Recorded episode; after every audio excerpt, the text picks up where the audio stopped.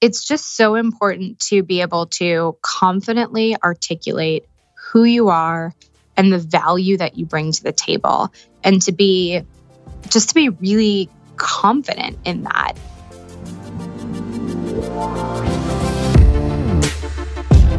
Welcome, everybody. This is For the Love of Money, where we are making you unapologetic about your pursuit of success by sharing the tools, tips, and stories of those who have already made it.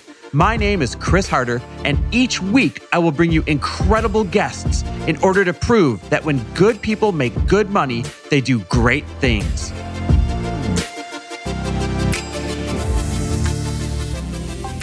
Hey everybody, welcome back to another amazing episode of For the Love of Money. This one is going to rock your world because we are talking everything interns. Lauren Berger, who I'm about to sit down with, is a genius. She is arguably the nation's most in-demand career and internship expert. So we are so lucky to have her on the show right now. She founded Intern Queen all the way back in 2009 after recognizing that somebody badly needed to connect business owners and opportunities with the interns looking for those opportunities and vice versa.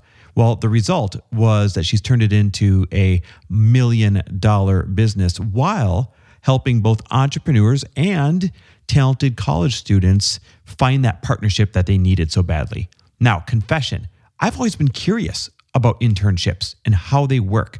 And as an entrepreneur, if I was missing out on talent by not pursuing hiring interns and how it all works, do you pay them? Do you not? You know, kind of all the different things that go along with this uncharted territory for me. So we go deep answering all of my and hopefully your questions on internships, how they work. We do some myth busting. We myth bust all the ideas about how internships work. And we also talk about her awesome first book, a national bestseller called All Work, No Pay. And then we get into her latest book that is also amazing called Get It Together, which goes deep into many great lessons, especially how to handle rejection. Everybody needs to get better at this. Everyone needs this lesson, how to handle rejection. And we spend a lot of time giving you the tools on how to get stronger and better when it comes to handling rejection. She has been featured on the Today Show, Fox and Friends, Marie Osmond Show, the New York Times, 17 Magazine. She has literally been everywhere. So I don't take it lightly when I say it is definitely a treat to have her on our show today. So get ready, listen up, because the show is so full of valuable information.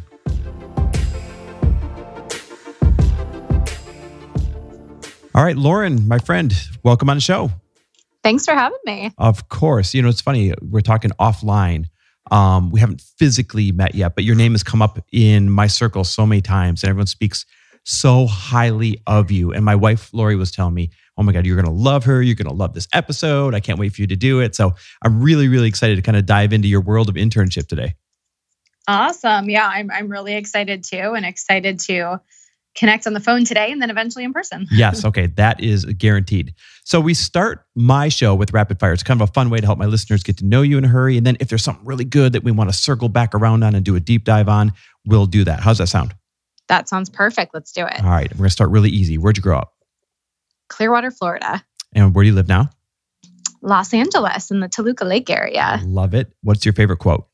My favorite quote, you miss 100% of the chances you don't take. Did that originate with Michael Jordan, or does he just get all the credit for it? I don't know. I feel like whenever I see it, it's like a Wayne Gretzky quote. Oh my God. I'd like to find out who that actually originated with, because it's so good. Attributed, to 1,000 people. What is one of your superpowers? My superpower is my ability to handle rejection. Ooh, we're going to have to circle back on that one. What's one of your favorite books? What's one of my favorite books? I feel like I should have a very quick answer, and I don't. I love reading memoirs, and I like really cheesy memoirs, like the Barbara Walters book, or, the Michelle Obama book, or books like that.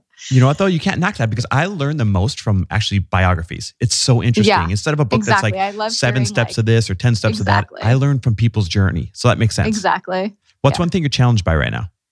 I'm challenged by trying to grow and scale my business on a daily basis. Aren't we all? Yeah. Who's somebody who's changed your life? I mean, my parents, my husband. I love that. What is one of your all-time favorite accomplishments this far? Well, I think it's about like endurance and duration. I mean, so this year marks 10 years of being in business with Intern Queen, and now I have the Career Queen brand. So I think that I'm personally impressed that it's become what it is today. I love that. Congratulations. Two more. What is something generous you've done recently? Something generous that I've done recently. I mean, I'm constantly. We don't charge students anything to do, unless I guess they're buying my book online or something, but we don't charge them anything. So I'm constantly on the phone with them, helping them with their resumes, speaking to them, doing whatever I can to hopefully help point them in the right direction. So I was on the phone with a student this morning. So probably that. Wow. That is a seriously generous donation of your time and energy, because that can really add up to quite a bit. Yeah, absolutely. And, you know, you really never know what's coming to you on the other end of the phone. You know, a student says, I have a problem, can I talk to you? And I can't always make it happen, but when I can make it happen, I try to. So, you never really know what problem you're going to try to solve that day, but I try to do my best. I love it. Last one, what are you grateful for today? Grateful for, flexibility. I'm sitting here talking to you from San Diego. My office is in LA, and I think grateful to have the flexibility that I can kind of work from anywhere. You know, it's funny. We are so spoiled living in Southern California. Yeah, it has its challenges, but you grew up in Florida. I grew up in the Midwest. I feel like Southern California, whether it's San Diego, LA area, we can't take it for granted. I wake up every day. It's literally part of my gratitude practice. Like, living here is the best. Right. I mean, yes, we are very lucky here. Whenever I step off of a plane, and ideally that's always at the Burbank airport and not LAX, I'm always really grateful for the weather, right? Yeah. And just like the pace is nice. I totally know that feeling. Okay. So here's what I've been dying to ask you. You're literally known as maybe one of the foremost experts in the world on interns and internships. Obviously, you've got the book to back it up, all the accolades to back it up. How in the world did you end up with this being your niche? Great question. So when I was in college, I had 15 internships, which is really uncommon and unique to my experience. And I always kind of preface this for any student listeners that, when it comes to internships, it's all about the quality, not the quantity. So I did choose to have 15 internships, which is a lot. How many should be normal? I would say aim for 2 to 3 under your belt before you graduate. Okay. But 15 is a little bit much, but that was, again, unique to my experience. And with every internship, I learned so much about myself, both personally and professionally. And I just wanted more information. And whenever I would seek out information on internships, there was nothing. There were no books, there were no good websites. Like, it was just a big hole of no information. And so like many other entrepreneurs, I kind of found a gap in the marketplace, and I said, you know what? I'm now graduating college. I've had 15 internships under my belt. I can certainly speak to what I've learned through trial and error. And so I started creating content around internships. And that's really how the idea of Intern Queen was born. It's incredible. Why did you personally seek 15 internships in college? I went to a really large university. I started at Florida. I'm from Florida. So I started at Florida State. I ended at UCF. Central Florida is the second largest school in the US. And I think when you're in an environment like that, you're not given a lot of personal attention. You're one of 200 people in a class. You're not identified by your name. You're known as like a long, student PIN number. And when I was at an internship, I was one of 4, and I got a lot of personal attention, and I had a lot of mentors that were challenging me in ways that I wasn't being challenged in the classroom. So I think that I really connected to those experiences, and it was really kind of that light bulb moment for me. I think a lot of young people get lost at really big schools. It's hard to kind of find your way and find your niche and get motivated and get inspired. But my internships were really kind of the tool that did all of those things for me and kind of took me from being a lazy college student to what I call like an ambitious monster who was just ready to seek out, you know, any and every opportunity. Oh my God, I love it. What was your favorite internship? So I had a bunch of great ones. I interned at Fox, the television network, NBC, MTV, BWR Public Relations. My favorite was there used to be a television show called The Daily Buzz. It was on in over 100 markets nationwide. So kind of like a very lifestyle-y version of the Today Show. I should remember and it. They filmed in Orlando, Florida, ironically, and that's where I was going to school. So it was a really different experience because, well, it was a morning show. So we had to be at the internship at like 4 a.m. So my roommates would be having parties and I would be leaving at 3:30 saying, bye guys, I'm going to my internship stepping now. Stepping over the bodies. Like Exactly. They thought I was nuts. But the other interns and I really bonded because of the hectic schedule. And I just think that if you're someone that's interested in broadcasting, in marketing, in writing, in entertainment, in communications, there's so much that goes into putting a morning show together. And you just get to learn so many different facets of the business. So I loved that internship. In all the interns, did you find a favorite mentor? Were they also at the Daily Buzz or was that a different one? I did, you know, it's interesting. I did find a lot of mentors, some of which I'm still in touch with today from the Daily Buzz. But I think at the different internships, you know, I always say you do it for the click. And there's certain people that you just click with. So it's important to always kind of put yourself out there and be open to different relationships because you never know who those professionals are going to be that really take a genuine interest in your professional development. And, you know, mentors don't come around easy, right? You could have 5 internships and just, you know, not really have that special click with someone, and that's okay. But when you find that mentor, that person that wants to be continually invested in your career path, hold on to it tight. All right. So I find this fascinating, both from a student perspective and from the perspective of an employer like I am. So what does this do for students, being able to have these mentorships, being able to have these internships? Yeah, well, I think with an internship, right, you are placing yourself smack dab in the middle of either a company that you might want to work at after college or just in an industry that you might want to work in. So maybe you want to work in the magazine industry in New York and you're interning at a small magazine in Orlando, Florida. That's great experience because ideally at the end of that internship, you're going to figure out if this is for you or not. And you're going to have this whole new skill set that you can put on your resume. So I think it's just a matter of, again, placing yourself smack dab in the middle of where you might want to be and having that opportunity to say, I like this or I don't like this. And if you don't like it, it's okay. Like it's a short-term internship. Internships are typically only a semester long. So they're 8 to 12 weeks total.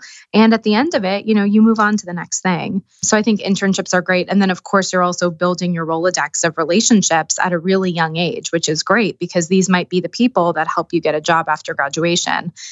And in terms of a mentor, you know, mentors don't come along with internships. And I want to make sure people understand that. Like, you know, again, like mentors, I feel like I'm a little bittersweet about mentors because I had people that helped me. It's not like I didn't have people that were helpful. I did throughout my internships, but I didn't really find people that were like consistently interested in connecting with me and, you know, hearing about my journey until I was a few years into running my own business. Mm. So if you find a mentor, great, hold on tight. But if you don't, like, that's okay. Just continue to be open to it and, you know, take every opportunity to meet and connect with new people. And like someone will eventually kind of click with you in that way. Yeah. So don't be expecting to get one out of it. Like don't go into it for that relationship.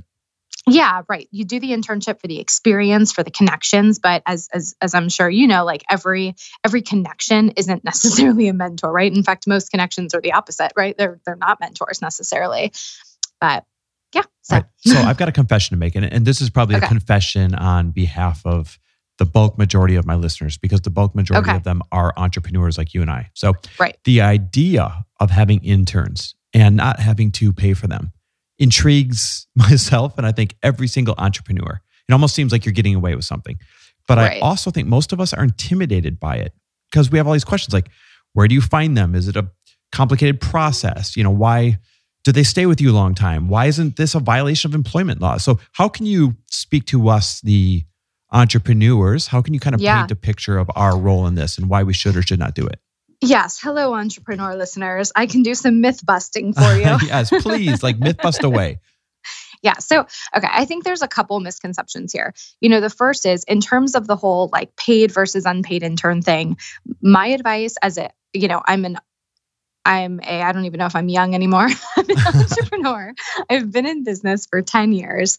You know, my business does, you know, give or take $1 million in revenue every year, right? So it's not 10 million, it's about 1 million in revenue, right? And we've been paying our interns.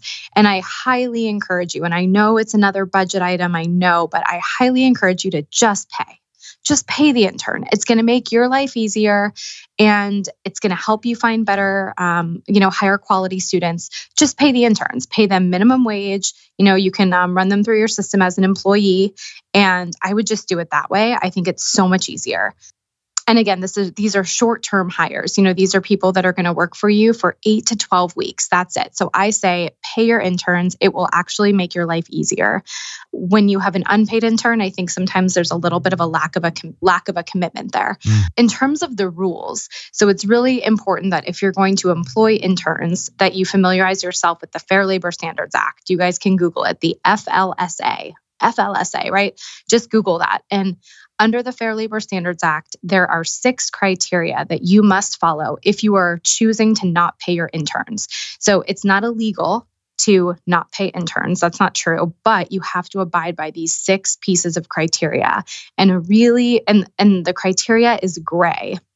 You know, it's kind of left open for interpretation, which is really frustrating, right? And I've talked to the U.S. Department of Labor about this, and they're not fixing it anytime soon. So, you know, it's really up to us to interpret this data or this information that's kind of laid out for us. But something really important I want to point out to entrepreneurs is that interns should, paid or unpaid, should not be used as your sales force. So I have a lot of entrepreneurs call me and say, well, I'm just going to have an intern do all my sales for me.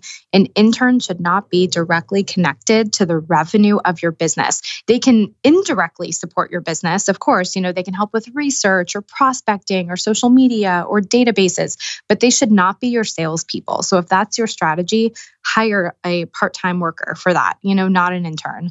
A couple other things are, I work with a lot of entrepreneurs they think that interns are like the easy way. You know, I'm either not going to pay them or I'm going to pay them really little and they're just going to run everything.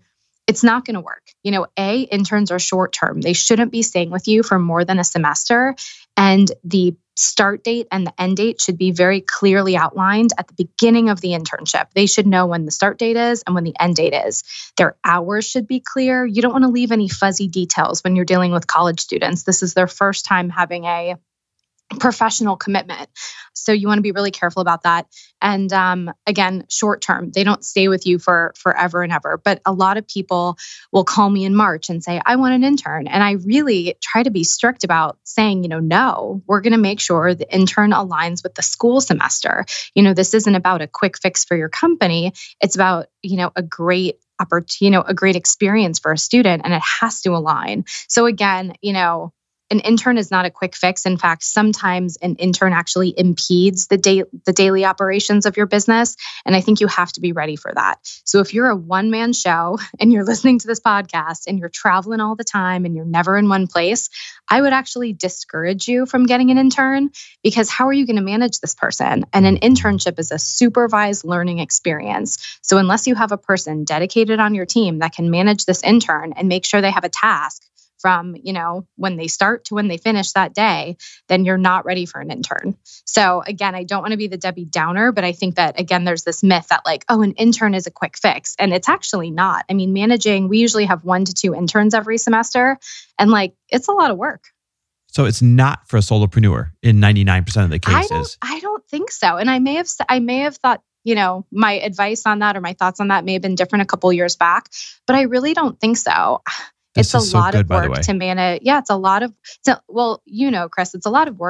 anybody, right? Yep. Like in 2019, managing anybody is hard, but managing a college student that doesn't have that professional experience yet, like that's even harder. So I don't know that a solopreneur is ready for that. You're already clarifying so much for myself and for the listeners, by the way. Like, you have no idea how valuable this is to you. It probably feels like old hat. to us, this is massively valuable because I get these type of questions all the time from listeners and from people in the mastermind, et cetera. Like, are we missing out on free labor? I know that probably makes you cringe, but that's the way I get the question. No, I hear it. My first book is called All Work, No Pay. I understand. Yeah, exactly. So you're absolutely like painting this really valuable picture for us in answering so many questions. So here's a fear that kind of comes up for me. And by the way, great job clarifying. It's not for the solopreneur. It's really for a company with more structure and someone that's going to be able to kind of train up and help lead that intern. So that might lead into this question. But my fear is this. If you're switching every 8 to 12 weeks for an internship, my fear is that we're always going to be training. And by the time they start doing a good job, they're gone. And that's kind of the opposite of what I want in my business. Can you speak to that a little bit? Yeah. And what I would, yes. So, I mean, you're right. Essentially, you're right. Especially summer internships, those are really short. Sometimes they don't start until, that's what, if you are planning on hiring an intern, you should, for anybody listening, you should be thinking about summer intern hires now. It's certainly not too late. A summer intern would start after Memorial Day and would continue through the first week of August. But think about that. That's not a lot of time, right? That's basically the month of June and July. So I think if you are going to bring on an intern, I think it's really important to have a really turnkey internship program, with a really clear list of like, okay, we're going to have them in for what we do at Intern Queen is we have 1 day of training before their actual internship hours start. And I have one person on my team. It's actually our executive assistant who's in charge of making sure that if any of our team members want to utilize the intern, they have to send in their request like a day before. And then if she sees that the intern isn't going to have enough work, then it's her job to make sure that she figures out what that intern's going to do. That way, when the intern comes in every day, there's a point of contact, they have a small check-in meeting, they go over the tasks, and then at the end of the day, the intern has to report back. So I guess what I would, going back to your question, you want to have a really turnkey program and you want to make sure you're not giving the intern any projects that are too long-term to where it's going to inconvenience you when they leave. So I would think of it as like support tasks. And also, okay, if a college student wants to, putting yourself in their shoes, right? If a college student is going to come work for you and get a really good experience and be able to leave and say, this is what it's like to work with someone like Chris, what are those things that this person should learn? Like what are the checklists of activities? And okay, how could they help me with our, whether obviously social media is really popular for interns to help with, or with our research, or with our events that are coming up, or with coordinating the upcoming mastermind or whatever it might be. So, hopefully maybe that's kind of helpful to answer your question. You've added so much clarity. I kind of now know who this is for, who it's not. If you, say yes to one, lean towards paying them, not paying them. How would you make it efficient, the training piece, and what types of responsibility? I have so much clarity in this short amount of time. It's not even funny. So thank you for that. And the other thing that I would add in, Chris, too, is that if you really want to kind of test someone and then decide if you want to keep them long-term, you could always really focus your internship search on getting seniors. So for example, if you had an intern right now at your company or who was a senior and they're in their spring semester, so they're about to graduate in May, that's perfect timing because you're basically using the internship as like a testing ground, to see if they're the right fit for your company. And that way, come the end of May, you guys would decide internally if you want to offer this person a full-time role. So that's kind of a trick as well. And if anybody needs help finding the internships on internqueen.com, a big piece of our business is that companies post internships on our website and then students apply for the opportunity. So I can definitely be a resource for people that are like, okay, I want to do this, but where do I start? Internqueen.com. We're going to make sure that we put that in the show notes because a lot of people are going to be using that. I can tell you that right now from this episode. By the way, if you have any amazing graphic artists or motion graphics interns that live around the Santa Monica area, you have to send them to Laurie and I now, right? No, I didn't know that before, but this is great news. Okay, yes. There we go. This is wonderful. And like I said, it's perfect timing too. Perfect. Okay, so now I want to turn the spotlight on you a little bit. When did you know that you wanted to monetize this expertise, this experience that you had, the 15 internships? That's a good question. I always say that when I was in college, no one, as silly as this might sound, no one ever said to me, this could be a business. I think today there's a lot more entrepreneurship training that happens at the colleges. But I feel like that never clicked for me, that this passion could really be a business, probably until I was a little bit unhappy in my first job. So I graduated college in Florida. I moved out to Los Angeles. I had an idea to do something with Intern Queen, but I didn't really know what it was. My parents said, we're not giving you money. Mm-hmm. So go figure it out. So I moved to LA. My first job was actually at CAA, the talent agency. And I was in a really interesting situation at CAA where if you work at CAA, it's the coolest place to be, mm-hmm. right? Everybody there drinks the Kool-Aid. Yep. CAA is a talent agency. For anybody that doesn't know, they represent movie stars, rock stars, athletes, everybody. And so working there, it was just a very cool, I'm doing air quotes right now, but cool environment. And I felt really disconnected from it. And I didn't know why, because here I was in this cool place, but why wasn't I excited to do the cool work that went along with the cool place? Mm. And it was because I couldn't stop thinking about my Intern Queen idea. And I think I actually suffered a lot of unhappiness, right? And before I realized, wait a second, I need to follow this gut feeling and I need to give this Intern Queen thing a shot.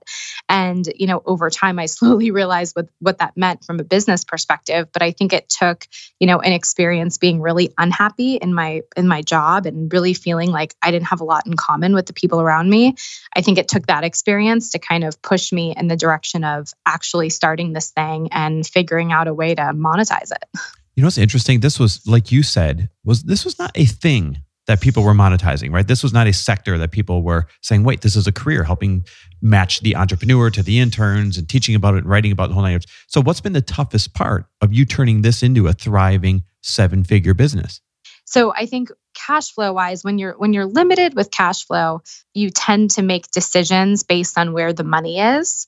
And you can't really make decisions based on anything else. So I think, there are a lot of challenges that can come along with Intern Queen and growing the business. But I think one of the biggest challenges was and also one of my biggest strengths probably is that because I've never had that net of money, right? I've had to make really cautious decisions and I've really had to follow the money. And that's been both a strength and a weakness in trying to monetize this thing. But my business really changed maybe 3 years in, when instead of just doing internship postings, we started our college marketing agency. It's called the IQ Agency. And we basically leverage our network, and brands hire us when they want to connect with college students from a marketing perspective. So we leverage our audience and they act as brand ambassadors for some of the coolest brands on the planet. So that was a real big shift in my business model and has really helped us take the business from, something that was bringing in a couple $100,000 a year to, $1 million and hopefully up from there. That's interesting. What change, if any, have you seen in your own personal money mindset as you've had to bootstrap your way through growing a sector that really didn't exist? In a lot of ways, it's the same, right? Like we still have to be super cautious in our decision making. But I guess the big difference now is that we're able to take some of the profits from this campus agency business and put it towards our Intern Queen brand, which is essentially the reason why we have such a powerful, engaged network. But in the past and previously speaking, we weren't able to put a lot of money behind that because, well, frankly, there was no money. So that's been, I guess, a big change. And this is all relatively new. We just hit $1 million in revenue last year. So this is all really new for us. And, it does give you, it gives you flexibility, right? It allows you to experiment a little bit more. But what I learned from my no investment backbone is that you always test and learn. I would never just take a large sum of money and throw it at something. That is so smart. Cross my fingers, right? And hope it works. And I think that if I was given a ton of money when I was 24 years old, I probably would have done that. And I would have failed miserably. But, because I never had that luxury, I know that you test and learn. And if it, if you can prove your concept, then you can throw a bunch of money at it. Let me tell you how smart of advice that is. When we reached a point where I had extra money to, I don't want to say throw away, that's the wrong term, but where I didn't have to be as cautious, mm-hmm. I found myself doing the opposite of what you're teaching. And this is really important to be aware of, is I would say, oh my God, this launch is a brilliant idea. I'll tell you what, the budget for Facebook ads on this is $75,000. And we'd spend $75,000 in a week and have a failed launch, right? And it was like this confidence along with the ability to do something like that, just throwing it against the wall, thinking it's going to stick. And this whole test and learn, this cautious approach, this intelligent approach kind of went out the window. So what you're saying, if people find themselves in that situation where they're forced to test and learn, it's, you know, consider that a blessing. And then once you reach a situation where you're not in that phase anymore, which is where you're at now, retain or keep that really cautious habit, because it's what's going to keep you a lean and mean business. Right. So you said one of your superpowers was handling rejection. How has that played a role in your business, and where did that superpower come from? Because let's be honest, that is a weakness for 9 out of 10 listeners. Right. Absolutely. And so I know I talked about my internship book before. So my new book is called Get It Together. And the little tagline is ditch the chaos, do the work, design your success. And it's all, I wrote this book. I love it, by the way. Yeah, thank you. And I wrote this book because I felt like we are all just too busy. Like we're too busy. We are too obsessed with having plans and FOMO. And we all just need to get out of our own way. You know, I was tired of being rejected all the time, dealing with it in a negative way, being at the office for hours, feeling like I got nothing done, and just feeling blah, like I didn't have it together. So a big part of this book, I think it's chapter 3, it's all on coping with rejection and failure. And I feel like if anyone is going to try to get it together, personally or professionally, you have to be ready to cope with failure and rejection, because failure could be like losing your wallet, you know? You can really get hard on yourself with that. And rejection could be personal, of course, or it can be professional. And I think whenever we try to improve ourselves and better ourselves, we always face failure and rejection. So knowing how to deal with it is so important. I think I learned how to deal with it or how to grow a thick skin actually when I was an intern, because I would apply for all these internships, all the fancy ones in New York City and LA, and I was constantly rejected. And I just put out more and more applications. And the more rejections I got, I really tried to use that to put more out there and to kind of remind myself to keep going. And I always found success at the end of the road. So I took that lesson that I learned in college and I've tried to apply it as best I can today as a business owner. And I do think there's this myth that at the beginning of your career, you're rejected all the time. And then you find this like success box and you're no longer rejected. And that couldn't be further from the truth. As a quote unquote successful business person, I'm rejected daily. I mean, the more you put yourself out there, the more you're rejected. So, and some of the rejections hurt and some of them don't, but learning how to deal with it in a healthy way is just so crucial. Okay. I'm so excited about this book because this is exactly what entrepreneurs need to learn. What is one of your specific tips on coping with failure and rejection that you share in chapter 3? Yeah. So one of the things I talk about a lot is just kind of knowing yourself and knowing your needs. And I always, whenever I'm speaking to a group, I always say like, let's think about a time when you've been rejected, even in the past 2 weeks, and something you did that made you feel better. And I always love hearing everybody's responses. Like for me, as silly as it sounds, sometimes I just need to jump in the shower and like shower it off, right? And literally like get the rejection off of me. I also recommend, I think if a lot of us are sitting at our desk all day and then the rejection email comes across the screen, but you don't even have time to process because you have a sales call coming up in 5 minutes. And so when situations like that happen, I really recommend just like taking a deep breath, putting it away, closing that email, making yourself a note to deal with it later, and trying to really keep the show moving. Like the show must go on, and reminding yourself of that no matter what happens, and literally push yourself through your day. The worst thing you can do is let it like take away your whole day and ruin your plan. So stick to the script, keep going, put it in a box, and you'll deal with it later. And another just quick tip is like, you don't have to have a trigger finger response. I have an example in my book about this specifically, but we do an event series every summer called the Intern Queen Party. So it's coming up soon. And we always have to find it. We always find sponsors for it. And any entrepreneurs that are listening that know the sponsorship world, you know, it's an annual event. So every year, got to figure it out. But we had a sponsor, a big department store sponsor for 3 years. And when I was writing the book, ironically, I got a big rejection email from them saying that they were going to pull out of the event series for that coming year.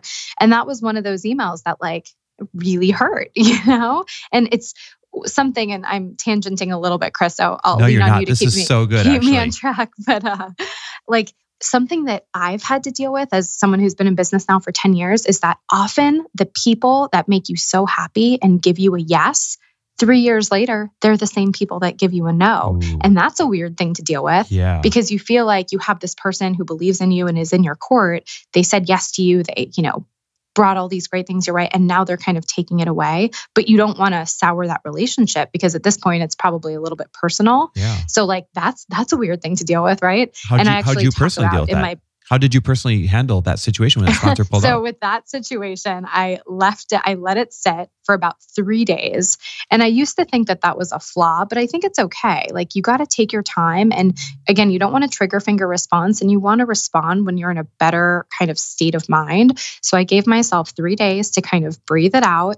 And when I felt like I was in a more confident place about it, I wrote a really nice email back, and I just went the kill him with kindness route. And I thanked him for the partnership. And I literally have the entire email in chapter 3 of the book that I wrote back because because I wanted readers to like literally see like step by step what I wrote. But you know, I really took the high road, and I said I appreciate his email and his transparency, and that I hope to keep the door open for the future. And I've continued to stay in touch with him, and I think that's key. Like when those situations happen, actually stay in touch, because people are going to think like, oh, they're not going to talk to me anymore now. No, prove them wrong. You know, 3 months later, send a check-in, wish them a happy holidays, and, you know, keep that contact and relationship going. I love that, because at the end of the day, even though they're not giving you capital, it's still relationship capital. They might have an introduction that will benefit you later or something along those lines. So absolutely. And I can take that 3 years of, you know, that 3 year long relationship, and I can use that as a case study